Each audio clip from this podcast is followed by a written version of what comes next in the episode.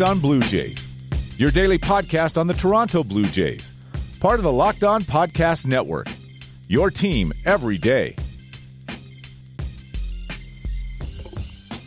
Hello, Blue Jays fans, and welcome to Locked On Blue Jays, your daily dose of Toronto Blue Jays talk directly into your smart air conditioners or heat pumps or whatever the heck you have to beat the heat that is pounding Canada. Global warming is not a myth. I'm sorry. Just accept that and know that it needs to be worked on. So I don't have to sit here in the bare minimum of clothes with multiple fans pointed at me. So, the, if you hear any buzzing in the background, it's just me trying to keep my recording equipment from melting. I'm your host, Ryan Andrews. I'm back for a feel good Fan Friday edition of the podcast. Feel good because the Blue Jays snapped the Red Sox six game streak, beat them 8 5. Ryan Borucki gets run support, which is always a good thing. And yeah, it was a much more pleasing game to watch. From a fan perspective, Rick Porcello got roughed up again by the Blue Jays, which is awesome. That's like he's got a 22.50 ERA in his last two starts against the Blue Jays, which is hilarious. That's like Matt Dermody numbers. That's Glenn Sparkman numbers. So, you know, he's a Cy Young winner. but yeah, just it was it was nice to see that kind of game from the Blue Jays last night. And I was talking with official Red Sox correspondent of the podcast, Brandon Moore at Rock Chalk Town, and he noticed Porcello was again having problems with his control against the Blue Jays, and he noticed that you know Smoak capitalizing early was going to lead to good things for Toronto. Getting those early runs was going to lead to good things. And no, it wasn't just Smoak. Randall Grichuk had a big home run for the second straight day. And by big, I mean colossal, like off upper decks of the stadium. And Brandon noted that as well in, in his report when we were going back and forth. Grichuk noted uh, to be better away from St. Louis. So Grichuk's getting notice from other fan bases, which is good to see. It's it's something that I mentioned before that seeing these guys hit is going to be key for the Blue Jays moving forward. Seeing Grichuk hit, seeing Travis hit, lesser so Morales and Smoak, but if Smoak stays with the Blue Jays, which I'm in favor of Smoak staying with the Blue Jays, and I think he's in favor of it as well. It it gives them a solid base to build upon for when you know, the younger guys start getting integrated next year. Actually, starting to get integrated this year with Thomas Pannone being called up yesterday, and word that Sean Reid-Foley is going to make the start for the Blue Jays on Monday, which is great. It's what the Blue Jays should be doing as opposed to going to these bullpen games that just, you know, are ridiculous to try and watch. And that was another thing that came up was trying to watch the bullpen game on Thursday. Again, this is the episode that I turn over to you, the fans. You get my mentions on Twitter. You talk about what you want to talk about, and you know, I'm good for a debate. I'm good for commenting. So we go back and forth, and this came up in a conversation with Shiny Pants at Shiny Pants. Very simple name. I, I appreciate it. So I noted that it's tough to win games when you can't trust a pitcher to not give up a run when they hit the mound. But Shiny Pants actually made a very good point in that kind of construction of a team. And they said, to the credit of Ross Atkins and Mark Shapiro, they've managed to cobble together decent bullpens year after year. No reason to think that they can't repeat the magic in 2019, and there's some decent talent in the pump pipeline. And Shiny Pants is 100% correct. The Blue Jays did a great job of identifying players that would be candidates for bounce back seasons. Your Tyler Clippards, your John Axfords, Seung Hwan Oh, they've been great at identifying these guys and also pretty good at developing arms that can potentially be useful. Now, I don't think they're using any of those right now because they are relying on guys like Jake Petricka, who's on a one year deal, on Luis Santos, who could be good but doesn't really have that kind of pedigree, Danny Barnes, who's a 26 round pick. I, I've seen good things in Danny Barnes, but he hasn't been able to find them lately. But there is hope coming up from the pipeline. Like for all the attention that guys like Sean Reid Foley and TJ Zeuch get, uh, Zach Jackson's a really good prospect from a relief standpoint in there. Um, Nate Pearson could go either way depending on how his stamina is. He could be that dominant reliever or he could be a good starter. Blue Jays are still figuring out what to do with Nate Pearson. Uh, Connor Fisk has had a really good year at Buffalo. There are options for the Blue Jays to continue building that bullpen. They can give Tim Mayza a regular run. Uh, Pannone could be in the bullpen if he doesn't make the rotation this year or next year. They do have so many options, and there will be options on the market as well if they want to get veteran arms who they feel can bounce back. I I don't have that in front of me that that's probably going to be a winter episode of Locked On Blue Jays, but you know, I I have faith that the bullpen can be rebuilt. It's tough to watch it right now. It's tough to watch Joe Biagini pitch like he did every year other than 2016. It's it's tough to watch Jaime Garcia have to go out there just to mop up innings, but you know, it's part of what this team has to do to kind of rebuild itself. And that also came up in the news today with the revelation that John Gibbons does not want to be around for a total rebuild. And I totally understand that. Gibby was responding to the speculation that his job was on the line, that he could potentially be fired, which uh, I heard Dan Shulman on the fan last night talking about how it didn't make sense. And yeah, it really doesn't make sense to fire Gibby in a lost season. You you fire a manager when you're trying to shake up the team and get it to play better in the hopes of making something. You don't fire someone when you're already like 20 games out and it's not going to make that much of a difference. And uh, Rab Coors at Robin Coors also defended Gibby. Um, uh, Rab said that He's putting guys out there to do a job and they're not getting it done. No consistency at all from any of them. And that's been the case with a lot of their younger players. You see Teoscar Hernandez in the outfield making repeated errors.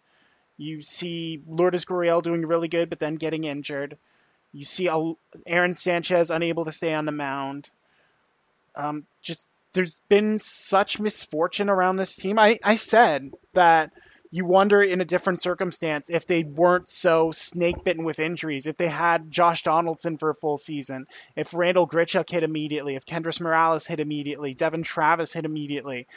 If they had these pieces earlier in the season, you wonder what they might have been able to do. But that's how baseball works. You you essentially load up your cup with as many dice as you can and hope you don't hit snake eyes. But you know, it is what it is, and I I appreciate Rab taking taking that step to defend Gibby because that's that's been the big thing. Like none of this can really be put on John Gibbons, but it's it's similar to Dwane Casey with the Raptors. Someone's going to take the fall for this, and the front office doesn't want it to be them. So Gibby is probably going to have to wear it, and he seems fine with it he doesn't want to be around for a rebuild, so he's more than content to go back to San Antonio, go back to his porch, maybe have a job within the organization, scout some PCL games for the uh, when the missions are playing someone, and yeah, I, he's earned the right to do that on his terms, and the Blue Jays seem like they're going to give him those terms, which I think is best for everyone. That Gibby gets that shot to kind of move on and and enter the next phase without having that sword coming over. I think he knows it's coming. He knows he's not Shapiro and Atkins guy, but you know, for what he's done for the 11 seasons he put in as manager of this team, he's earned the right to call his own shot. So, I think that's the position that the Blue Jays are in with that. Let's talk about the position that the Blue Jays are in with their closer, as well as the position that last night's winner is with his nickname right after this.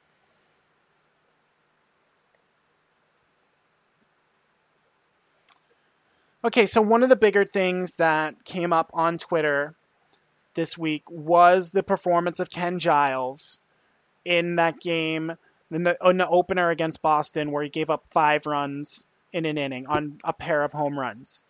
He pitched last night, came out for the ninth inning, gave up another home run, uh, this time to Mookie Betts to complete the cycle for Mookie, which, again, you know, a home run hitting team like Boston, you, you kind of forgive home runs. Like, especially like every Red Sox fan, once they knew they weren't coming back in that game, every Red Sox fan was just rooting for the Mookie cycle. And he got it. He got the first one of the season. And I'm fine with that. I'm good for Mookie, good for the Boston fans. It it doesn't obscure the fact that that was a good bullpen performance from the Blue Jays last night. Jaime Garcia did his job. Tyler Clippard did his job. Ryan Tepera had a great bounce back outing, needed seven pitches to get through his inning, spotless.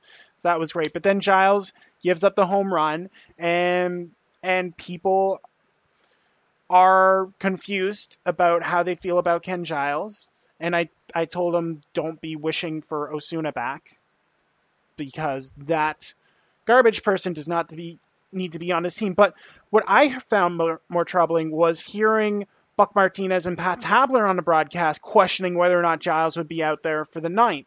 And that is absolutely the mentality that the Blue Jays cannot have when dealing with Ken Giles. There's absolutely no reason to be playing with his mind. That was the problem in Houston. He had a couple bad outings in non-save situations and Houston thought he was broken and they just messed with his head and it just started wrecking him.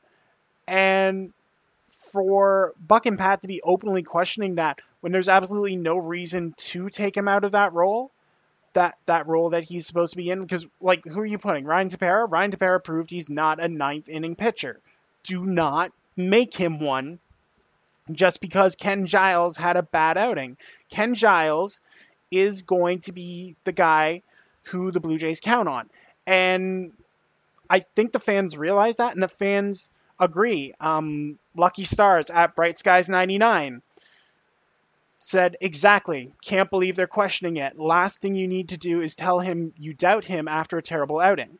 And one of the best things about John Gibbons is that he's never been a guy to be reactionary to a single outing, a, a, single bad outing. He'll react to good outings. He'll reward players. Like he moved Devon Travis up in the lineup. He put Randall Grichuk in that cleanup spot. He'll reward players for good outings, but he's never been one to be reactionary and pull people for bad outings and to instantly demote Giles like that. Like he demoted Tyler Clippard after like three or four outings. Like it, when it's consistent and you're blowing games, that's when you make the move. Ken Giles didn't blow anything last night. Mookie Betts got a hold of a good pitch, and the AL MVP put it over the wall. There's absolutely no reason to do that. And Christopher Bradley at C Bradley 2928, who I misspelled in my tweet on Tuesday, uh, he was a contributor to the 2018 Locked On Blue Jays podcast podcast playlist, which I need to give him full credit for, and I, I apologize for that. But he also said no better scenario than the one the Blue Jays are in for Giles to straighten things out, and that's exactly it. There is no reason to be trying to mess with things. You're you're not chasing down anyone. Do you want to chase down the Rays for third? No. What does that accomplish for anyone? If Ken Giles is going to get back to being that dominant World Series winning closer, he needs to be able to work things out in in peace in his element. So keep throwing him out there in the ninth. Keep letting him dial up those heaters because that again is what the Blue Jays need. Uh, Johnny B. Good on Twitter saying he brings that high heat. That's what you want in a closer. That's that is what the fans want in a closer is is a guy who can do that. The Blue Jays haven't had guys like that. They have a lot of guys who rely on contact. So having a Ken Giles who can put 98 miles an hour by a guy, who can use that wipeout slider, which we did see a little more last night. He was using the slider later in counts, which I think is crucial for his success. He has to be willing, once he gets ahead 0-2, if he locates his fastballs, gets ahead 0-2, he has to be willing to waste a pitch like that slider going down and away and getting guys fishing, which ask the Blue Jays batters how that looks.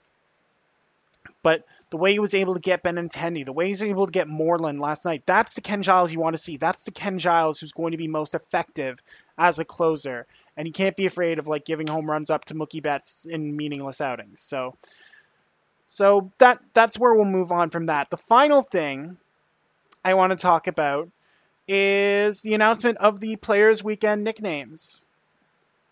They came out and you know, Blue Jays were relatively tame. A lot of them, you know, similar to last year. You had like Moki and, and Bringer of the Rain. Marco Estrada went Estratosphere, which got high praise. Not not Brad Boxberger with his emojis, but still pretty good. But you know, a lot of tame nicknames, and then a couple names that did not have nicknames. Uh, one being Sam Gaviglio, who probably didn't have one on the ready, and then the other being Ryan Borucki, last night's winner. And Borucki is the one that got more attention because, you know, he's been arguably the Blue Jays' best pitcher since the All Star break. So I asked some people what they thought Ryan Borucki's nickname be, should be. And I got some responses. Um, anonymous source, who goes by at Miles Higgins, so maybe anonymous, who knows, went with Rucky, R U C K Y, but pronounced rookie. And it, it continues on a trend that I've seen a lot of people playing on that rookie part, which is great for this year. It's, it's great for this player's weekend. If they do it for other player weekends, then obviously they'll have to figure out something else because he won't have his rookie status. But um, M. At Frenchy Lexus 2 just said stretch, you know, you go up to a guy. Borucki's tall. He's 6'4", which is my height, which means I can look him in the eye, so that's cool. But, uh, you know, a simple nickname like that, pretty effective. Um, David McLaren at Dave EK42 suggested bouquet. You know, um, again, it's it's kind of you know like A Rod and Camo and that and that kind of thing. Which the K makes sense. I do like that factor being in there. Um, my offering that I came up with was the tower, which kind of plays into his height and you know the CN tower being right outside. You know he's kind of towering over his opponents. He's he's not letting him get their breath. So I I thought that was that was a decent one, but uh, apparently, it's not a problem because um, friend of the podcast, um, Leslie Mack at Leslie underscore Nope. She asked uh, Ryan's brother Matt, who is on Twitter, um, and Matt confirmed that there is a Players Weekend nickname for Borucki, and that it will be visible, and that it is spectacular in Matt's words. You can find him at the Matt B. Which, if two heads are on it, I hope it's strong. I I want Ryan Borucki to have a nickname that's worthy of what he's been able to do for the Blue Jays. I, so much better than just throwing his name out there. Like, like I mean, even Thomas Pannone probably has like Pizza Man or something. So, I am interested in this. I know other fans are interested in this and I want to see what the Boruckis have come up with, and I will be very happy to see it. Um, but yeah, just wanted to end with that kind of you know happy, feel good story at the end of a feel good Fan Friday edition of Locked On Blue Jays, episode 89 of the podcast. We're getting close to 100, and I do have things in the works for that.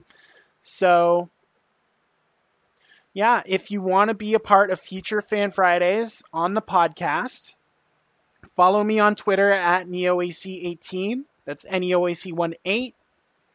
Get in my mentions, get in a discussion, and you can be like so many others have been and be a part of this podcast. Uh, you can follow the podcast at Locked On Jays on Twitter to get regular updates on when the podcast is live. I didn't put it out yesterday because I didn't get it out until like seven. So that was during the game. I didn't really want to, you know, be like, hey, turn away from the game and listen to me. So that's on the podcast feeds, which you can subscribe to on iTunes and Google Play. Make sure you don't miss an episode because they come out daily.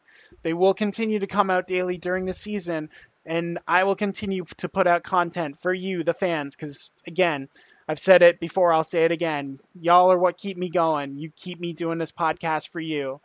It's great to have that interaction, great to have those conversations with you all. I really appreciate it and look forward to continuing it in the future. So, for everyone here at Locked On Blue Jays, I'm Ryan Andrews. Thank you so much for listening to today's episode, and y'all take care.